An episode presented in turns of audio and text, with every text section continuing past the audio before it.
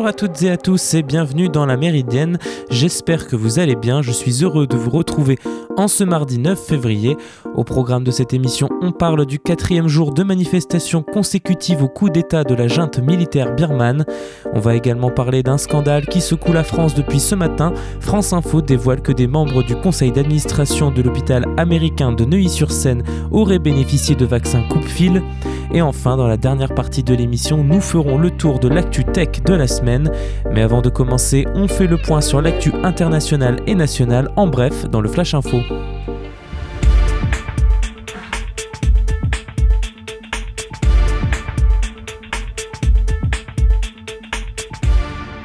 Pyongyang a développé en Corée du Nord ses programmes nucléaires et balistiques en 2020. D'après un rapport annuel rédigé par des experts de l'ONU remis hier au Conseil de sécurité, la Corée du Nord a produit des matériaux fissiles, entretenu des centrales nucléaires et amélioré ses infrastructures de missiles balistiques, tout en cherchant à se procurer à l'étranger des matériaux et des technologies pour ses programmes. Toujours selon ce document, Pyongyang et Téhéran auraient aussi repris en 2020 une coopération en matière de développement de missiles à longue portée.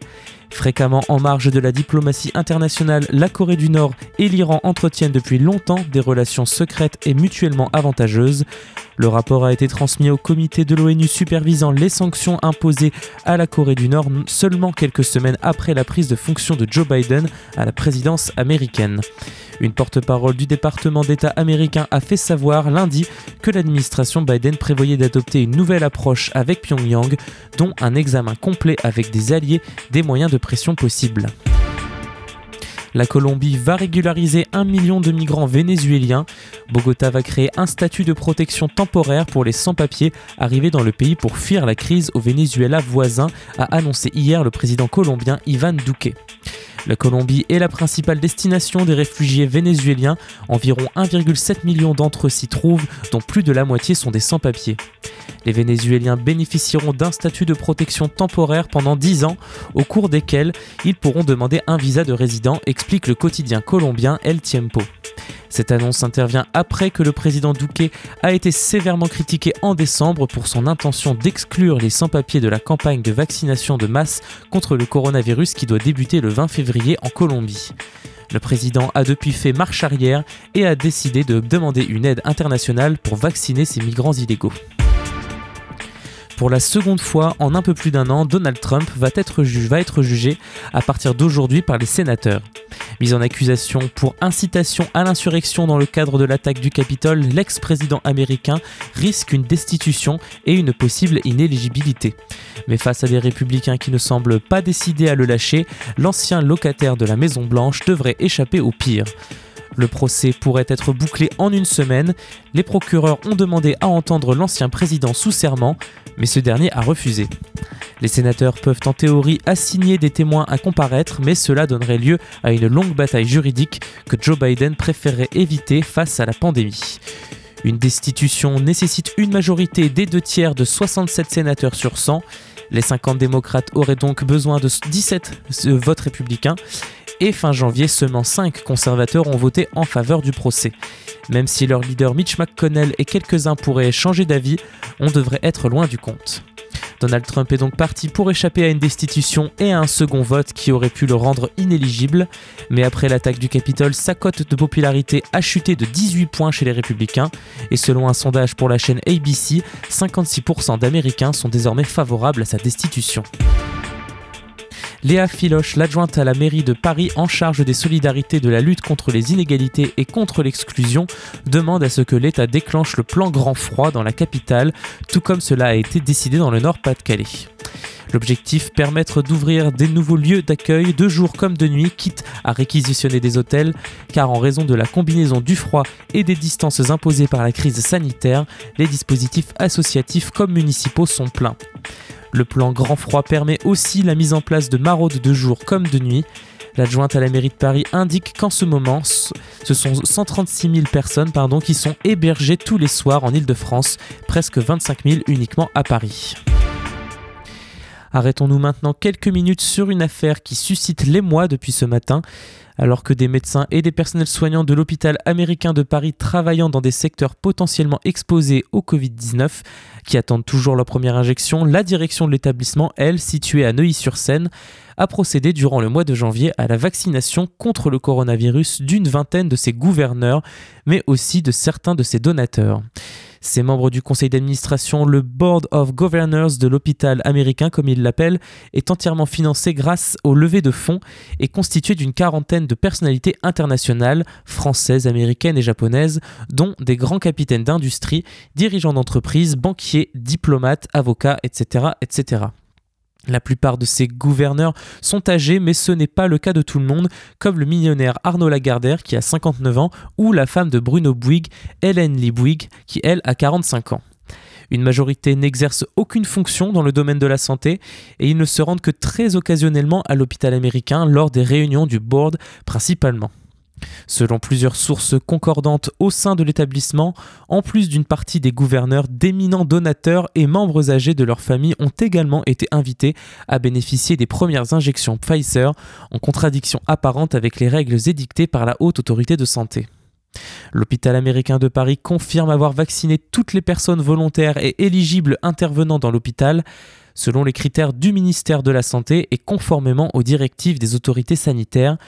Au nom du secret médical, l'hôpital américain ne précise ni les identités ni les âges des gouverneurs vaccinés dans ses murs.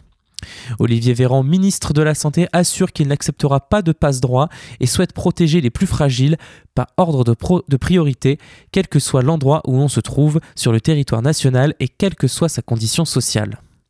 Ces vaccinations coupe-fil ont été pratiquées grâce aux dotations du vaccin Pfizer BioNTech fourni par l'Agence régionale de santé d'Île-de-France aux hôpitaux et cliniques privés de la région pour protéger en priorité leur personnel soignant et non soignant âgés de 50 ans et plus, ou présentant des facteurs de comorbidité. Interrogé par France Info, l'ARS d'Île-de-France précise que l'hôpital américain n'est pas un centre de vaccination publique et ne fait pas partie de la liste agréée des cinq centres hospitaliers des Hauts-de-Seine, vaccinant les professionnels de santé de la ville.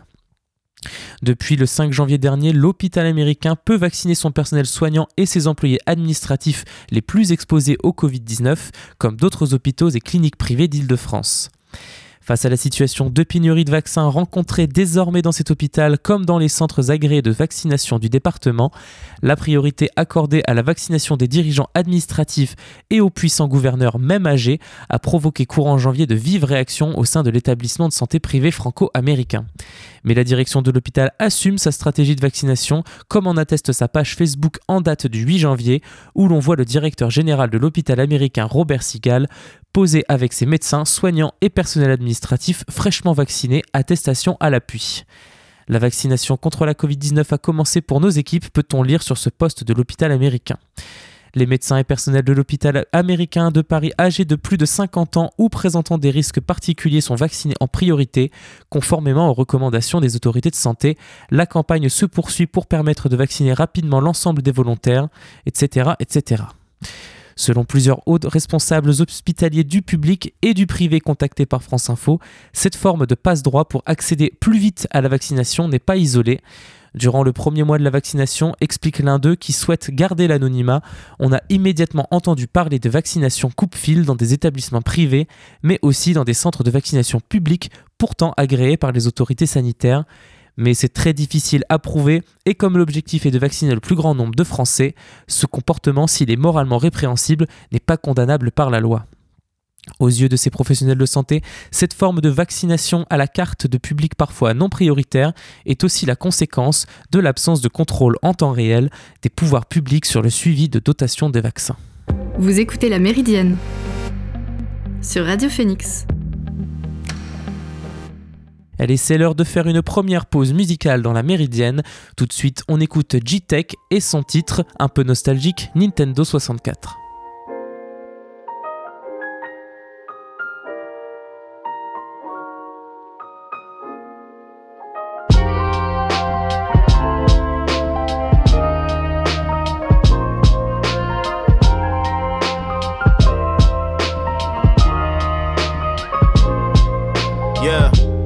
Pray for my niggas that's in the trenches. To all my niggas fighting time, beat your sentence. To all my niggas locked down, hope you make it home. Once a week, my man called me from a fair phone. As a kid, we never thought about jail. Uh, we had no worries watching Keenan and Kel. Uh, trapped in the box, we never thought about sales. Uh, was in the hood, we never thought about Yale. Uh, no Ivy schools, we looking for money moves. No one believed, we always got shit to prove. The skies are gray, no wonder we live in blue. In living color, we never live comfortable. Please pardon me, I spit from my arteries. I wear my heart on my sleeve. If I believe I achieve, I know what I need. Take care of my family. I need some space just to breathe. Might take a trip overseas. I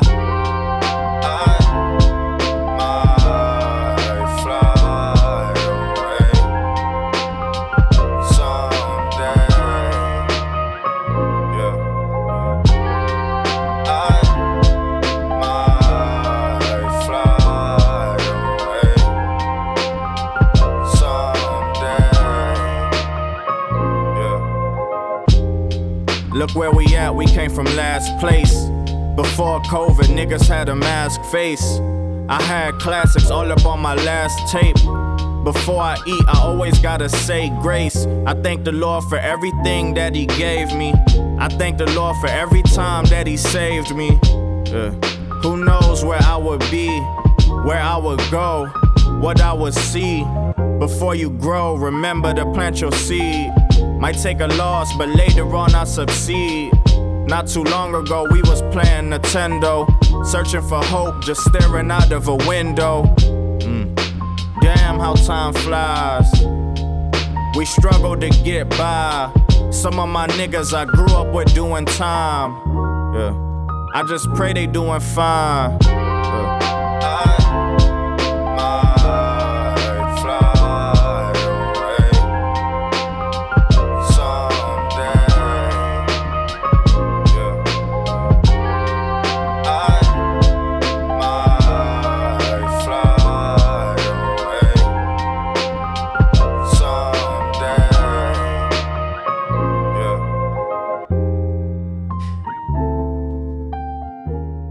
De retour dans la Méridienne et nous allons prendre des nouvelles de la Birmanie. On le rappelle, les responsables militaires là-bas ont pris le pouvoir par la force la semaine dernière. Depuis, la contestation publique s'accentue de jour en jour. Face à celle-ci, l'armée birmane a encore durci le ton hier, alors que plusieurs centaines de milliers de personnes sont descendues dans la rue à Rangoon, la capitale économique. Les responsables militaires qui ont pris le pouvoir ont pour la première fois menacé les manifestants de représailles. La loi martiale a notamment été décrétée dans plusieurs quartiers de Rangoon et de Mandalay, deuxième ville du pays située dans le centre de la Birmanie. les manifestations et les rassemblements de plus de 5 personnes sont désormais interdits et un couvre-feu a été instauré. Le commandant en chef de l'armée Min Aung Hlaing s'est par ailleurs pardon, exprimé pour la première fois dans la soirée, invoquant de nouveau des fraudes électorales lors des législatives de novembre pour justifier son putsch. Il s'est engagé à la tenue d'élections libres et justes à la fin de l'état d'urgence d'un an et a promis un régime militaire différent des précédents. Pour le quotidien de Singapour The Straits Times, Min Aung Hlaing cherche ainsi à protéger l'image d'un homme d'État plutôt que celle d'un dictateur, dans le but de rassurer les investisseurs et les partenaires étrangers. Mais la mise en place de la loi martiale rend plus probable le déploiement de soldats dans les rues, a expliqué le docteur Min Zhao, directeur exécutif de l'Institut birman pour la paix et la sécurité au quotidien. Bien que le régime veuille réduire les risques d'effusion de sang, cela pourrait se révéler difficile car les troupes ne sont pas entraînées à contrôler les foules, a-t-il remarqué. Pour Jonathan Head, correspondant de la BBC en Asie du Sud-Est, les signes envoyés hier par les militaires putschistes sont inquiétants.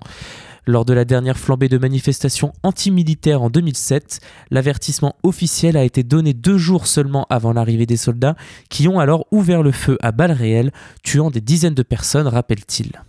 C'était certes une époque différente, sans médias sociaux, sans téléphone portable et sans Internet, remarque le journaliste. Mais les généraux qui ont pris le pouvoir semblent croire qu'ils ont agi correctement en évinçant Aung San Suu Kyi, avertissant même aujourd'hui que ce sont les manifestants qui menacent la démocratie avec leur manque de discipline et non l'armée avec son coup d'État. La question est maintenant de savoir si l'armée est prête à subir une impopularité encore plus grande et à tirer sur la foule pour imposer sa volonté. Qu'en est-il aujourd'hui alors? Ces intimidations n'ont pas empêché les Birmans de manifester pour le quatrième jour consécutif aujourd'hui et la tension monte encore.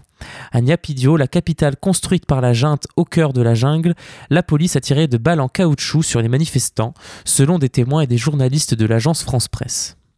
Un peu plus tôt, les forces de l'ordre avaient fait un usage répété des canons à eau contre un petit groupe de contestataires qui refusaient de se disperser devant un barrage des forces de l'ordre. À Mandalay, la police a fait usage de gaz lacrymogène contre des protestataires qui agitaient des drapeaux de la Ligue nationale pour la démocratie, le parti d'Aung San.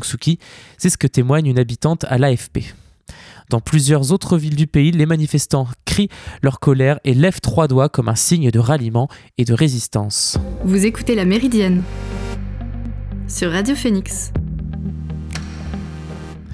Juste avant de faire une pause, on fait un point rapide sur la situation sanitaire.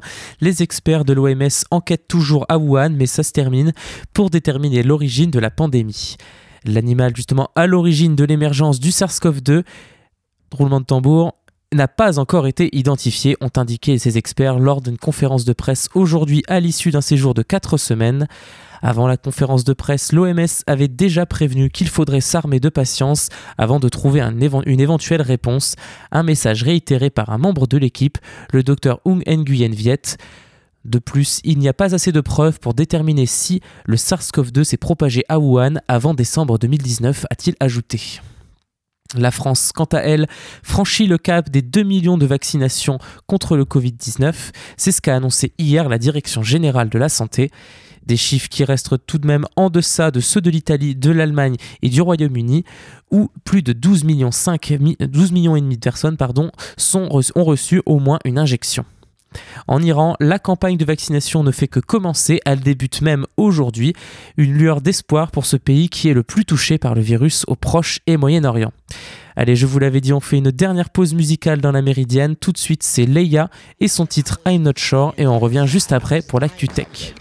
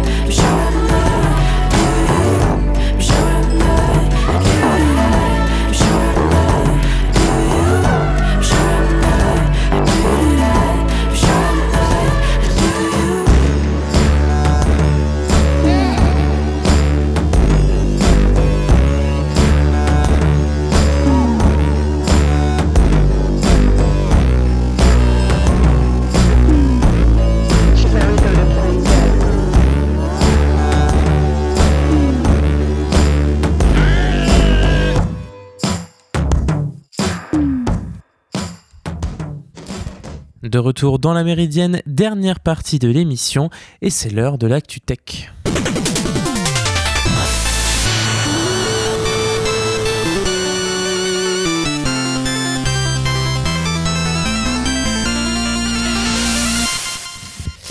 C'est parti, Facebook durcit ses règles de modération contre les intox sur la vaccination.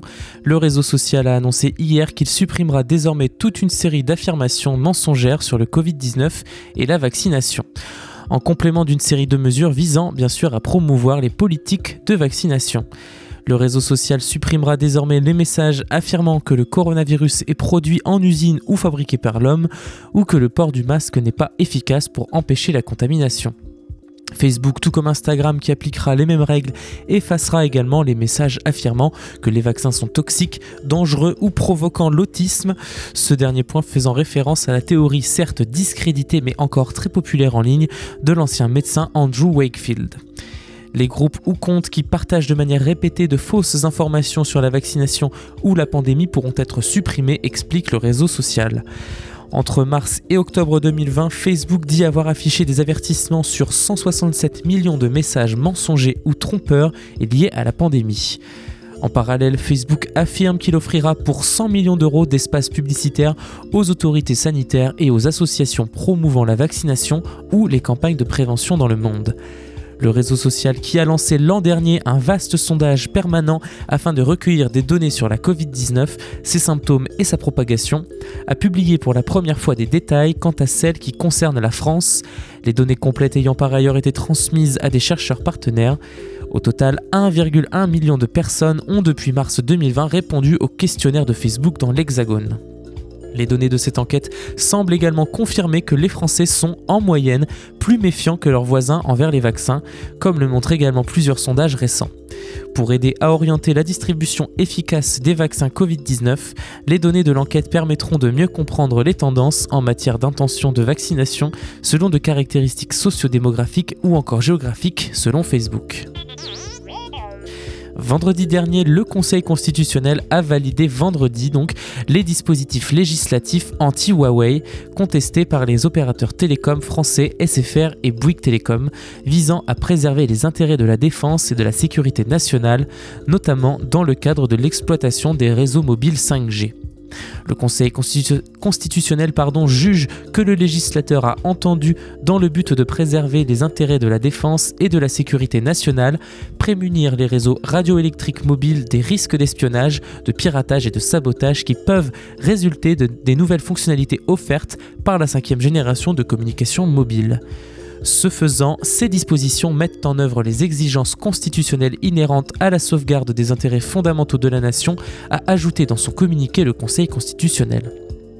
SFR et Bouygues Télécom, les deux opérateurs français qui ont bâti pour moitié leur réseau mobile avec Huawei, avaient déposé des questions prioritaires de constitutionnalité face aux préjudices liés aux fortes restrictions imposées à l'équipementier chinois sur le marché de la 5G.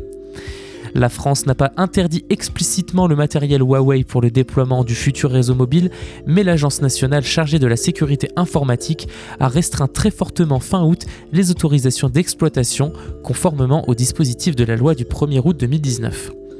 Bouygues Telecom a ainsi expliqué qu'il allait devoir retirer 3000 antennes Huawei d'ici à 2028 dans les zones très denses en population et qu'il avait interdiction d'utiliser des antennes Huawei pour la 5G à Strasbourg, Brest, Toulouse et Rennes mais le gouvernement a indiqué début septembre qu'il n'était pas prévu qu'il y ait des indemnisations versées aux opérateurs pour les décisions qui ont été, prises au sujet de Huawei, contrairement à d'autres pays. Le cours du, Bitcoin s'envolait hier, atteignant un nouveau pic à plus de 43 000 dollars. La raison? Eh bien, Tesla a investi 1,5 milliard de dollars dans la devise virtuelle et va commencer à l'accepter comme moyen de paiement pour l'achat de ses voitures. Cette décision intervient quelques jours après qu'Elon Musk, le patron du constructeur de véhicules électriques, a modifié temporairement sa mini-description sur Twitter pour y inscrire simplement hashtag Bitcoin. L'annonce faite dans un document adressé hier aux gendarmes de la bourse américaine, la Securities and Exchange Commission, est une marque de confiance en la crypto-monnaie que des régulateurs à travers le monde considèrent encore plutôt comme un actif financier utilisé pour des transactions illégales, notamment le blanchiment d'argent. Tesla affirme avoir récemment changé sa politique d'investissement afin de diversifier ses sources de liquidité et de gagner en flexibilité pour, pour pouvoir rémunérer largement ses actionnaires. Dans ce contexte, le conseil d'administration, via le comité d'audit, a donné son feu vert à l'entreprise pour investir dans différents actifs financiers dont le Bitcoin. Outre cet investissement en propre, Tesla va commencer à accepter le Bitcoin comme moyen de paiement pour l'achat de ses produits dans un avenir proche, a souligné le groupe. La monnaie virtuelle créée par des anonymes et gérée par un réseau décentralisé est particulièrement volatile et son prix n'est pas toujours facile à déterminer. Cette volatilité et l'anonymat qu'elle procure à ses utilisateurs sont mal accueillis par les autorités qui appellent à une plus stricte régulation. Janet Yellen, la secrétaire au Trésor de Joe Biden, avait ainsi lancé cet, avertissement lors de son grand oral de confirmation au Sénat américain. Les crypto-monnaies sont principalement utilisées pour le financement d'activités illicites et elles représentent une préoccupation particulière selon elle. Le gouvernement américain, avait-elle ajouté, doit examiner les moyens de limiter leur usage et de s'assurer qu'elles ne deviennent pas un moyen de blanchir l'argent sale. Vous écoutez La Méridienne sur Radio Phoenix. Et nous arrivons à la fin de cette émission, j'espère qu'elle vous a plu. N'hésitez pas à la réécouter ou écouter les précédentes émissions en podcast sur phoenix.fm. Pour une nouvelle émission, eh bien, je vous donne rendez-vous demain, même heure, même fréquence. D'ici là, portez-vous bien et passez une bonne journée sur Radio Phoenix.